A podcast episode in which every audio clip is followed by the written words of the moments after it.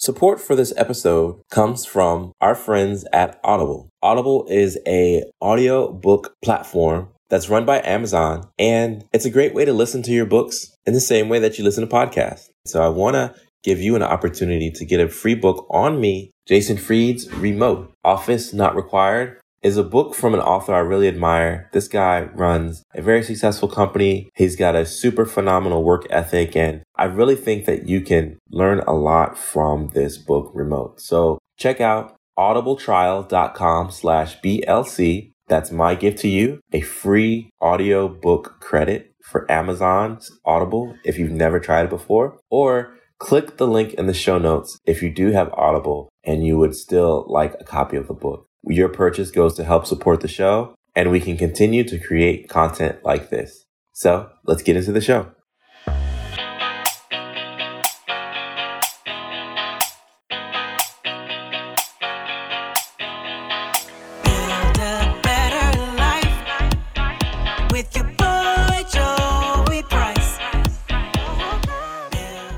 Hey, what's up? Thank you for tuning into another episode of the Business Life and Coffee podcast. This week, now I don't have guests on my show all the time, but when I do, you've got to know that there's someone really, really special. And this week, we're joined with Jeremy Stewart, who is the founder of Hari Mari. And Hari Mari is a wonderful brand. I'll let Jeremy talk about it. I just recently got some shoes from them and uh, some flip flops for my baby girl. But we're just here to get to know Jeremy, what he's got going down in Dallas, and uh, his life as an entrepreneur. So, hey, Jeremy, thanks for coming on to the show. Joey, thanks for having me. I hope I uh, live up to the great lead in and intro. So, thanks for having me on your podcast. Much appreciated. My pleasure, man. With fall approaching, is fall flip flop season? Can you still rock a good flip flop in the fall? In Texas, of course.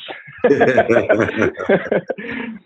uh, that's a, a year-round uh, footwear uh, obsession we have here with flip-flops in Texas. But I suppose it, depends on where you are in the fall. No, it's, it's a good question. Uh, yes, and here, but uh, not everywhere in the country. It's one of the more interesting drivers behind why we actually have begun moving into different parts of uh, footwear from flip-flops in the past year or so. I love it. I love it. I was fortunate to get the trainers that you have. So I'm, I'm going to be kicking around town with those. Um, but tell us, first of all, why Hari Mari? What there's a lot in the name. So give us the method to the madness behind Hari Mari. What's that all about? Well, it's, it's funny. You know, you, we always say, you know, you kind of open the window when you ask that question because there's a lot going on there, especially with the history of, of the brand.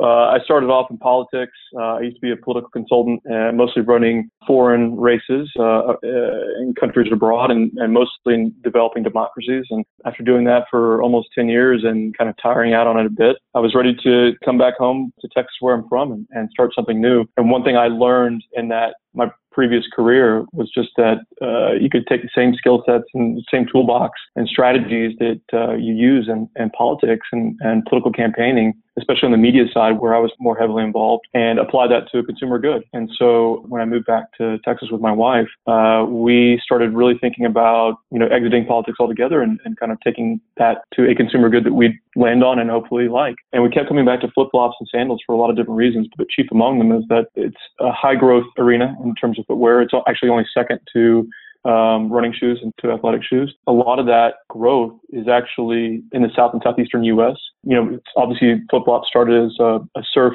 footwear option, you know, pre and post surf, but really kind of grown far beyond that. And, and really, you look at the high growth cities, it's it's mostly they're landlocked cities. Um, and and again, going back to your initial question, Joey, is that most of the cities have year round climates that allow for year round flip flop wear.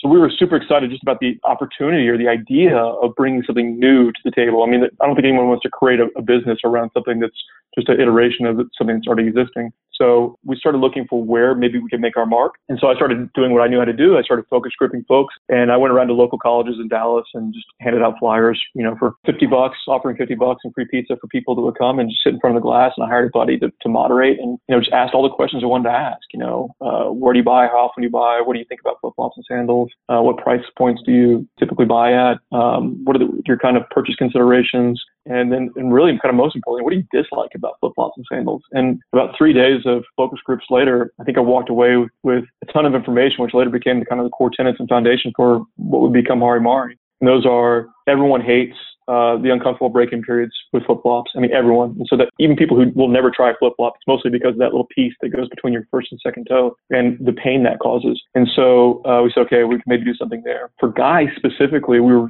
so surprised, and I guess we shouldn't have been, but we were to find that, that guys really didn't have any color options. You know, there was tons of color for women, but guys really only had black and brown sandals to choose from. And so we said, okay, there might be, you know, an interesting uh, facet there. And then really third, we just noticed from just observing the, the people who came to take part in the focus groups that 70, 75, 80% of the respondents were wearing flip flops themselves. And they had no idea this was obviously going to be a flip flop centered focus group. So we said, okay, th- those are really some really interesting points we can maybe take away and do something with. And we later did. We later hired an engineer from Teva who'd worked for Teva, which is another large sandal company, to basically design an, uh, a little memory foam encased toe piece we filed patent for that completely mitigates that break in period, that, that war on your toes. We injected color into our flip flops where there was none, especially on the men's side, but did so kind of in a way that we think guys would find acceptable to wear out. Um, it wasn't too outlandish. And then three, which is really where I was excited to step in beyond product was we looked at how this was was marketed. And so just because flip flops were born in the surf culture, you have kind of 99% of the brands in the U.S.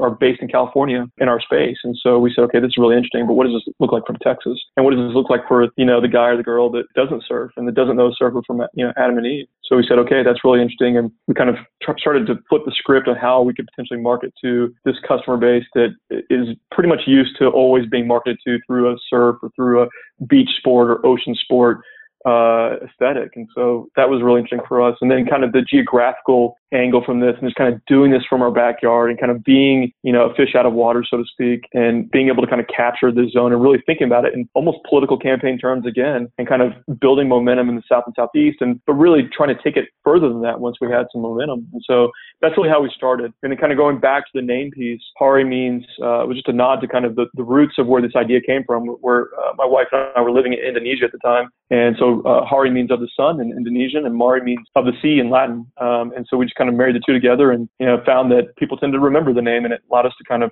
uh, have a, a, blank slate to write on from a, a product standpoint. Yeah, that's pretty brilliant, Jeremy. And I love that you transitioned from politics into consumer goods. For the person that's listening to this interview and they have a similar dream, similar passion, and trajectory of going from one industry to another, what advice would you give to that person that's looking to make the jump and doesn't kind of know their their first best step? I think if you're willing to, I mean, look, there's a fine line between stupidity and bravery, right? I, mean, I, think, I, think, we, I think I, I feel like I test that line every day. So, um, but I think it's knowing, you know, we had no idea, we had no preconceptions, we had no background, we had no experience in the footwear industry. I think that that helped us in a lot of ways, and I think it hurt us in a lot of ways from the beginning, at least. So I think just being open to to really learning, you know, radical learning on a very intensive basis and throwing yourself into that and then basically bringing any sort of back, past background or past experiences to bear that could maybe bring a novel or new approach to that industry. I think that's that's what really excited me at least. And so I think for anybody that's interested in getting out of what they're doing right now or, or they've always dreamed of making a jump, I think first and foremost, just knowing that it's always harder than you think it's going to be. I mean, there's a reason why everyone says that entrepreneurs are masochists because we really are. I feel like you kind of figured out we get punched in the nose every day and you come back the next day and, and you want more of that. And um, if you're not up for that challenge, then, you know, it can be mentally pretty grueling. It's a, it's a grind. So I think just knowing that going into it, and knowing, preparing yourself for that grind, for that kind of ever ceasing challenge, because it doesn't go away. I mean, even you know, we're seven years, eight years into this now, and it, every day is still a challenge. And you, you know, you come into work thinking you're going to work on these 10, 15 things that you've planned out, you know, and you've kind of listed out uh, very precisely the day before, or the week before, and then you come in and it, everything just completely gets obliterated on your, your schedule, and you're working on 10 to 15 different things. You know, new fires pop up. It's just one of those things where if uh, if that sounds fun and if that sounds like a good time, then it's you know, entrepreneurialism is probably for you. Um, so yeah, I think just preparing yourself mentally for that, and then preparing yourself financially for it too. I mean, I think that that's that's probably one topic that probably goes under discussed. I feel like at least with entrepreneurs, is just making sure you've got a, a, solid foundation and a solid financial kind of footing before you, you venture those waters because it's um you know it can be it can test you. I mean, my wife and I went almost two years without drawing uh, salary in Hari Mari from the get go, uh, both because we wanted to really show proof of concept and show that we were being good stewards to the idea behind the business before we went and raised capital. Yeah. But also because, you know, we see a lot of business plans, a lot of fundraising, and, and we wanted to make sure we could really walk the walk before we talk the talk. And so that was you know, part and parcel of, of doing that. Yeah. So you're listening to the Business Life and Coffee podcast with Jeremy Stewart as our guest. Jeremy is the founder of Hari Mari. They are a footwear brand based in Dallas, Texas, and really changing a perspective on flip flops and who to market to, how to market to them, what their value most. Now, Jeremy, this is the Business Life and Coffee show. So, as much as we can talk about business, let's talk about home life for a second.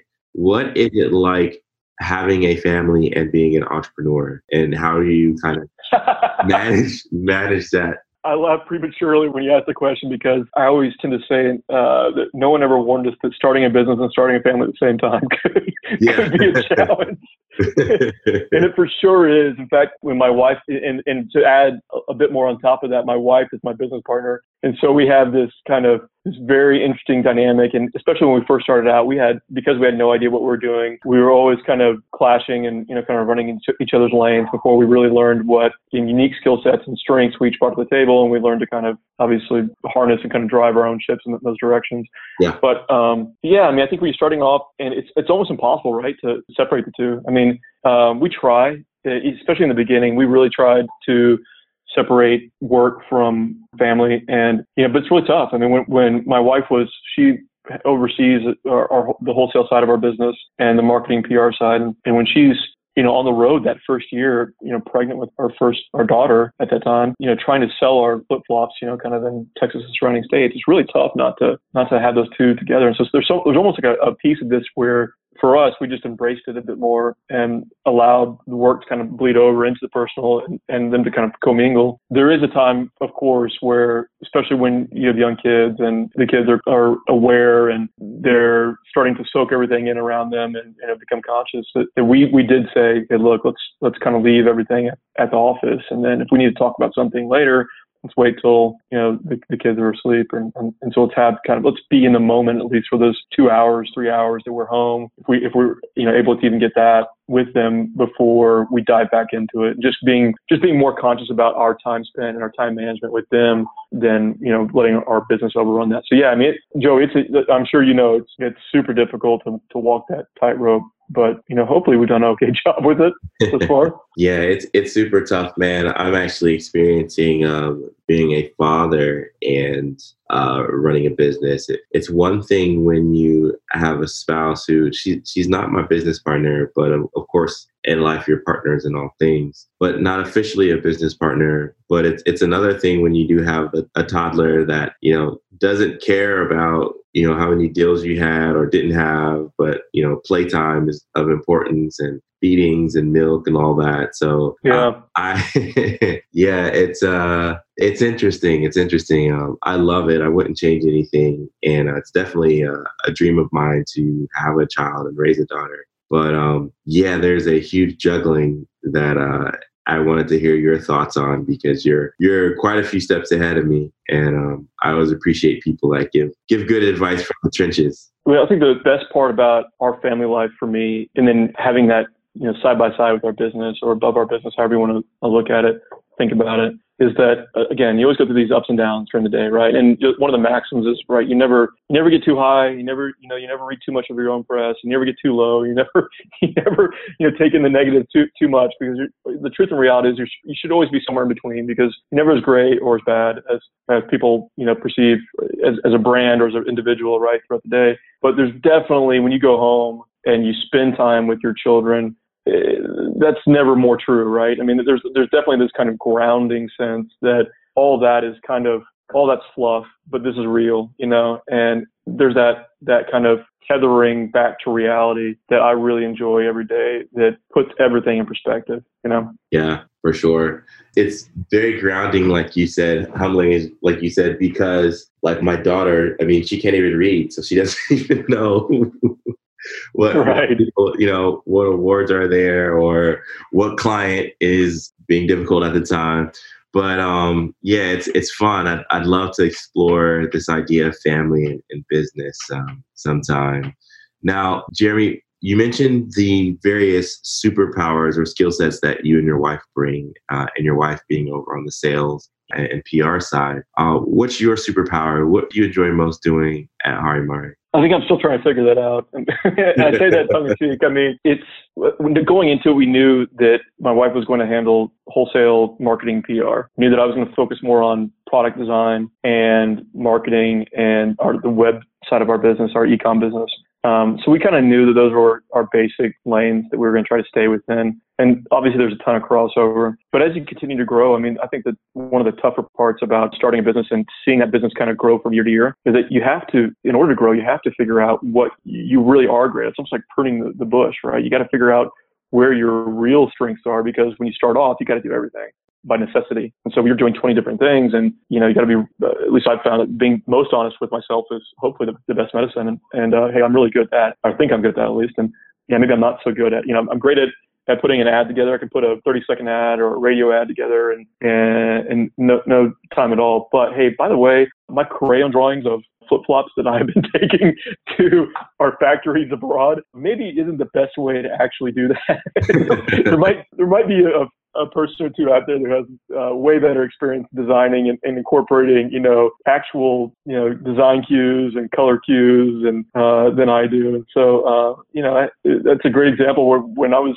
two years ago, when I literally was still handing over almost like hand drawn, you know, CAD or tech packs to our our factory, you know, I think that they would they would just laugh themselves silly every time I'd hand it over to them you know, there, I knew there had to be a better way. And at that time, we, we couldn't afford it or up to that point. And, and then when we were able to raise enough financing to be able to afford, you know, all stars and, and their different positions, that was one of the, the very first things we did. Product is king. And so we searched and found a, a great uh, design duo that had worked for a bunch of flip flop and sandal brands before, had tons of experience, way more so than I ever could dream to have. And um, just being real with, with myself and being honest with myself, these are my real value adds and these are not. And so, yeah, to, to answer your question really in a very roundabout way, I think that there are certain things that, that I can do, certain things my wife can do, but the real answer is that there are people out there who can do everything we do probably a lot better maybe outside of one or two things. And I think the thing that founders are best at is knowing their brand, telling the story, being able to kind of to mold all that together and to build a team that can help further and advance that brand. I think that's the thing that founders are, you know, in their hearts are really good at outside of, you know, a few skill sets. But they're people that can always do most of what you think you're great at much, much better. Yeah, that and that's I think that's what separates founders who thrive and are in it for the long haul. I mean, you've been in business for uh, seven years now. I'm, I'm going on eight with my company. And that whole five year, if you can make it for five years, you, you should pat yourself on the back. Like that's real. And I think one of the reasons why companies make it that far is that the founder says, Hey, I can't do everything, or I'm not the best person for this. So I have to surround myself with people who are better, who may not even be as committed to my dream or vision as I am, but they're great at what they do. We work great. They're either a partner by being a contractor or employee or business referral partner or what have you. And yeah, it, that teamwork approach, I think, is what what makes longevity in business happen because you can't do it all. Even the things that you love doing, there, there's somebody that's right. better at you, better than you at that. So it's humbling, but that's really what a founder has to come to grips with is like, hey, you know, I, I started this because I was very passionate about X. But I realized that we've gotten so big or we've been able to get to a point where uh, someone who is better than me at X can take this thing and run it in that lane and then I continue to add value somewhere else. Would you say that that's your your story too? 100%. And I think that the you know we've skinned our knees so many times and have tried to really learn from those experiences as much as possible. I think we have. I think one of the kind of the bear traps we tend we've fallen in once or twice along the same lines is that there's also you feel like there's these people that will come into your business and be kind of silver bullets for a problem or for an issue or concern, you know, a deficiency. And, you know, that person has to be a really good fit. I mean, there, there,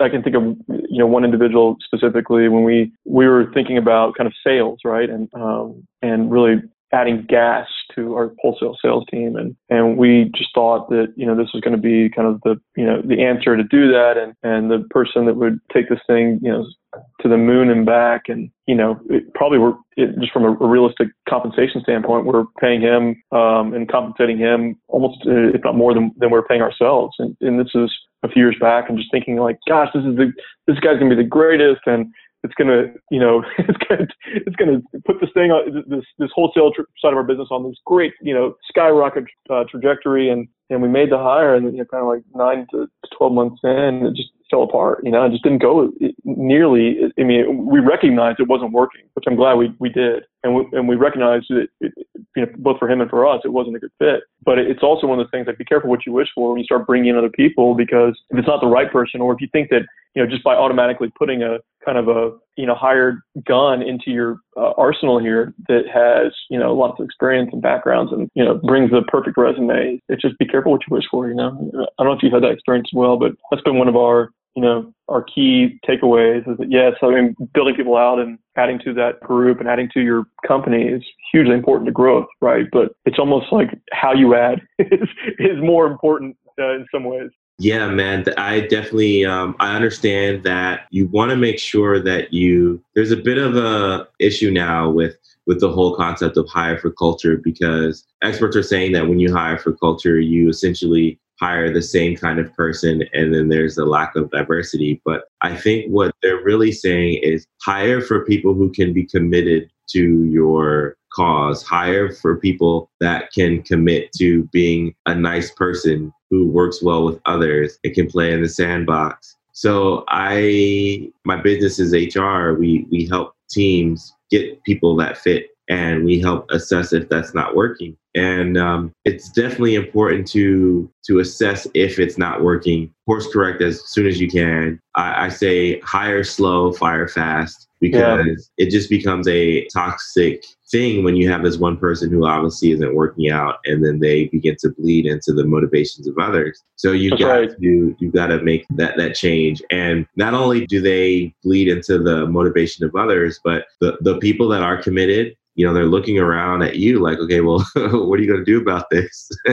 Right. So uh so yeah yeah um the, the personnel on your team is is a huge huge huge thing well, you, you would know better than anybody, right? I mean, I think you, you see it every day. It, for me, it's just interesting, especially when you have key people and you're kind of talking about almost like C-suite additions at, at a kind of a our size of business and that C-suite addition doesn't go very well, it tends to kind of throw the kilter of the entire ship off a little bit more than if it was, you know, somebody who's coming in at kind of a, in a more ground level position or area. Yeah, the, the higher up you have someone, the more of a ripple effect their uh, influence has in your in your organization. Well, Jeremy, it's been awesome chatting with you, man. Next time I'm in Dallas, I'll have to hit you up. I know you're friends with uh, Justin. He's a he's a really good guy as well. Yeah, he's awesome guy. Yeah, yeah. Any parting thoughts? Anything you're excited about in the next few months that you want to share on the show? Yeah, uh, for sure. I mean, we've up until this this coming fall, we've been almost exclusively a flip flop company, and so now we're we're actually starting to roll out, as, as you mentioned previously, shoes, and uh, so we have trainers and then we also have uh, full grain uh, leather boots for the fall. So we actually have something to talk about when it's snowing outside uh, across the, the U.S., uh, which is always a difficult proposition to push flip flops outside of Texas in, in, the winter months. So yeah, so uh, I'd be remiss if I didn't uh, give a small plug for our super comfortable memory foam laden trainers and boots. That's really the common thread between our flip flops and our, our shoes and boots, just that day one comfort factor, mitigating all those painful breaking periods but really, um, you know, having something to basically extend our Q3, Q4, and and uh, giving a product that hopefully people will, will enjoy just as much as they enjoy our flip flops. So, if, you, if your guests are interested, I, I would encourage them to next time they're in the market for a pair of trainers, boots, or flops to, to check out uh, harimari.com, H-A-R-I-M-A-R-I.com. Yeah. Hey, and Jeremy, really quickly, man, this might actually end up on the front end of the show. Uh, but if not, hey, that's cool too. But part of your business model is to generate funds for pediatric cancer research. And that really caught my eye because I believe in brands that aren't just about their bottom line, but they're also about how can I help make this world a better place. Could you talk to us a little bit about the origin of your relationship with pediatric cancer research? Is there a personal connection or, or what have you? What's the story there? Yeah, absolutely. And it's something that's super important to to my wife and I too. When we first started this business, we just from past experiences, my, my wife had been working eh, when we were living in Indonesia. She had volunteered for an orphanage and was basically uh, charged with raising funds and, and goods and clothing and bedding for an orphanage uh, just outside Jakarta.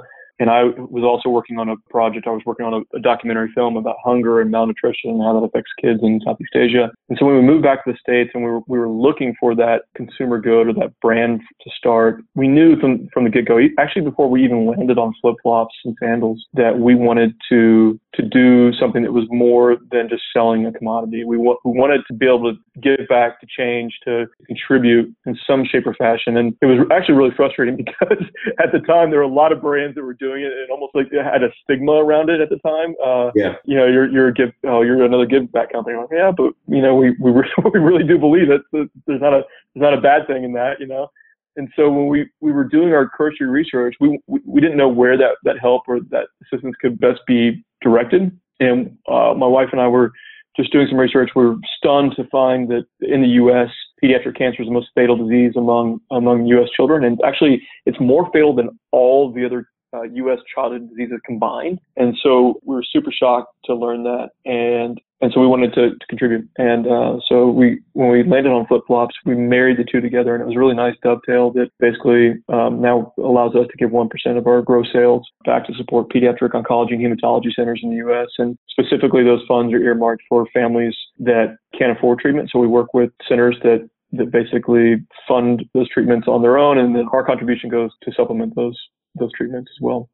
So we call it Flops Fighting Cancer, and um, something we've been super passionate about. And we have we took we did take a page out of Tom's playbook from the from the get go, and we have flop drops inside of uh, the each of the oncology and hematology centers about once a quarter, and it allows us to to again to know, to realize, to understand that there's more out there. There's much much bigger things going on than than selling flip flops or marketing flip flops, and it keeps us all very grounded here. And um, it's super important just to keep things and you know kind of their, their spatial relevance to one another. So it's uh, for us something we're super passionate about, and albeit very small part of kind of the overall contribution effort here to, to fight cancer. It's something we're very uh, proud of uh, this far. Awesome, man. Awesome. Well, uh, kudos to you for having a heart for something that really, really matters and is going to impact a lot of lives and and for just a really cool business and business model. Um, you guys are definitely on my radar now. So hopefully this won't be our last conversation. And um, yeah, I wish you and your wife much success as you all continue to grow the business.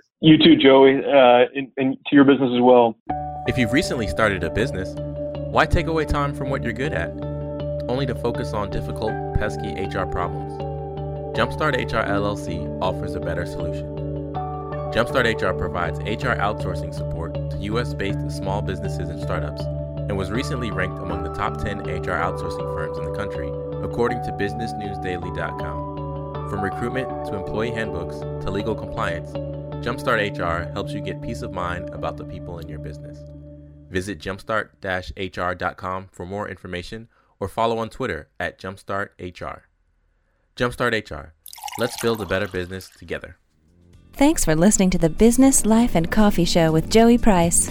We hope you're inspired to become the best version of yourself after listening to our guest. What thought or idea stood out the most to you? Keep the conversation going by tweeting the show at BizLifeCoffee or our host at Joey V. Price HR with the hashtag BLC Moments.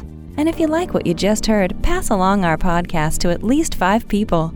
Detailed show notes can be found at www.businesslifeandcoffee.com, and our full archive is available on iTunes, Podbean, Stitcher, and Google Play.